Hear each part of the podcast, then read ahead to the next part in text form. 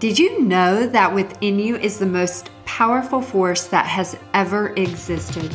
The challenge is that we have forgotten who we really are. My mission is to awaken you to understand that what you believe on a subconscious level creates everything in your life and in the world. Energy, thoughts, feelings, patterns, all of it is created by our beliefs, and our experiences can be positive or negative. Life doesn't just happen to or for you, it happens from you. Join me on the journey to discover what the eternal truth is within you that sets you free at the deepest level possible. It all starts now. Hello, and welcome to the Truth Method podcast. Today, we're going to talk about how to stop saying two little words that can affect your future. And those words are, I can't. Language is the foundation that sends your thought waves out into creation. This is the law of thought wave transmission. And you think about all the bullshit thoughts that we push aside or we push down that do not support us. We know we shouldn't think it or say it, but you know what's really happening is your ego creating that thought because within the construct of the ego in your soul, that's where the belief is that creates that thought. And then it's the ego trying to bury it. So it's almost like trying to fix the problem, just like a dog chasing its tail. The ego cannot fix the ego. It takes something more. And you are the more. So bearing a thought is like putting it under, you know, a carpet in your living room and one thought after another thought. And sooner or later, there's this big lump in the middle of your living room floor. You're tripping over it and you have to deal with it then we're wondering why we, we have such shitty days and why life is like it is. That's because we're not getting truth on what we believe that creates these thoughts. So the I can't is not your friend. Our language is made up of what I call glitches. In the English language and in many other languages, it is so. As children, we learn to speak without knowing the full implications of what we are saying. Most likely, our parents did not understand it either. These are glitches that are passed down from one generation to another, and society uses them, and we think it's okay, but it's actually constricting our brain from creating solutions or different circumstances. So here's how it works. Words come from thoughts. Thoughts come from beliefs. Beliefs speak directly to the subconscious and the subconscious is in direct communication with what I like to call the God power or the womb of creation within your being. We all have this. It's by the divine design. It's how we create anything. And whatever is in direct communication with the God power in you wins. It is the strongest frequency. The belief that is in your subconscious is the strongest frequency over a different thought that you are attempting to think. This is why we do things to impress upon our subconscious the new belief. This is why we access truth. It is the power to replace that belief. So it's the strongest frequency and it goes out to create something in the outer world that mimics what is in the inner world. And the problem is we could go through a whole lifetime or more not recognizing this.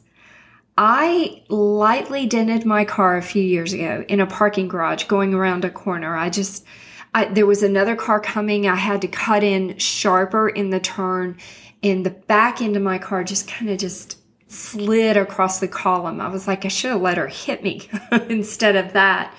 And then it wasn't a lot of damage, but it was enough to be annoying. Knowing that I'm the creator of everything that I experience, I have finally accepted this. It took me years to accept it. I said, okay, what do I believe that created this incident? So we can believe things are random happening to us in the world, or we can believe that our thought waves have to be in frequency with whatever happens. And so if we change our thought waves, then what is happening changes. I like that better than being, you know, having random stuff happening to me, which is what it seems like until we awaken to this. The belief that came up was I deserve to be punished. And when that came up to me, I've dealt with this before it wasn't really strong, but it was still kind of there. I was like, I thought I got rid of this. And then the truth kind of gave me a knowing within my being. The thought went through, not in this area. Let's get rid of it now. I didn't feel it too strongly. So if you think about how everything on the inside mimics what is on the outside, it was just a little dent. You know, it wasn't a collision. So Oliver Wendell Holmes is quoted as saying, Language is the blood of the soul into which thoughts run and out of which they grow. There's another gentleman that is a linguist and he has an excellent book on language. His name is Robert Tennyson Stevenson. And he says, word spoken with specificity and feeling equals manifestation. Let's address the words I can't today. I used to say all the time, this is just one example. Think of all the time. I can't do this. I can't go. What about I choose not to go? I used to say, I can't take this. I can't take it. So in my business, a lot of things would start to happen or fall apart. And, you know, my business was real estate at the time. It still is. At the time, though, it, I, I was doing truth work for complimentary. I was working and coaching up to 3,000 people complimentary because I had beliefs around it. I didn't have a healthy outlook on money. Didn't really understand this deeply. So at the time, I was working myself into, into the pit of exhaustion and coaching. So it was, it was really tiring. And so I would, I would go, I can't, I can't take this. I, I just can't take this right now. And I remember my former husband at the time kind of laughing when I would say it. Goes, Oh, you can't take it. You can't do it. You can't take it. We didn't understand what that was doing. And words are so powerful. When you say, I can't take it, it means whatever that situation is, I was literally shutting off the creative power that is my birthright in my brain and just calling it quits. It short circuits that pathway in your brain. Yeah, you are that powerful. So it's time that we wake up to our words carry power, the very power of creation in them. What are you saying? And so I can't shuts you down. And what happens is the act of stating you can't goes against the power of creation in your soul. When that happens, suffering comes. Suffering shows up in many different ways. So it would cause me to experience being helpless in the situation. And then what would happen is the proverbial shit show. With my own power, I was taking my power giving it to the I can't, and then feeling helpless and powerless because I had done it. So we can reverse that. I can take my power back in that situation. And I suggest you do it if you're saying, I can't. Instead of me saying, I can't take this, I started saying, I can handle this at first, you know, my growth was very slow and I was just like, I can do this. I can handle this. Kind of felt like a snail crawling along a sidewalk in the heat of the sun. Like it was, I was catching myself and then I wouldn't catch myself and then I would beat myself up for not being good at changing right away. Stop it. Just stop beating yourself up. Better is better. And that's all you need to worry about. I didn't understand the power of my words, even then when I started to say that. And then I started thinking about all the things that I could say instead. And so when I would catch myself going, I can't take this, then I started saying, clear, cancel, that's bullshit. I just started saying it. And then I went, I can take anything.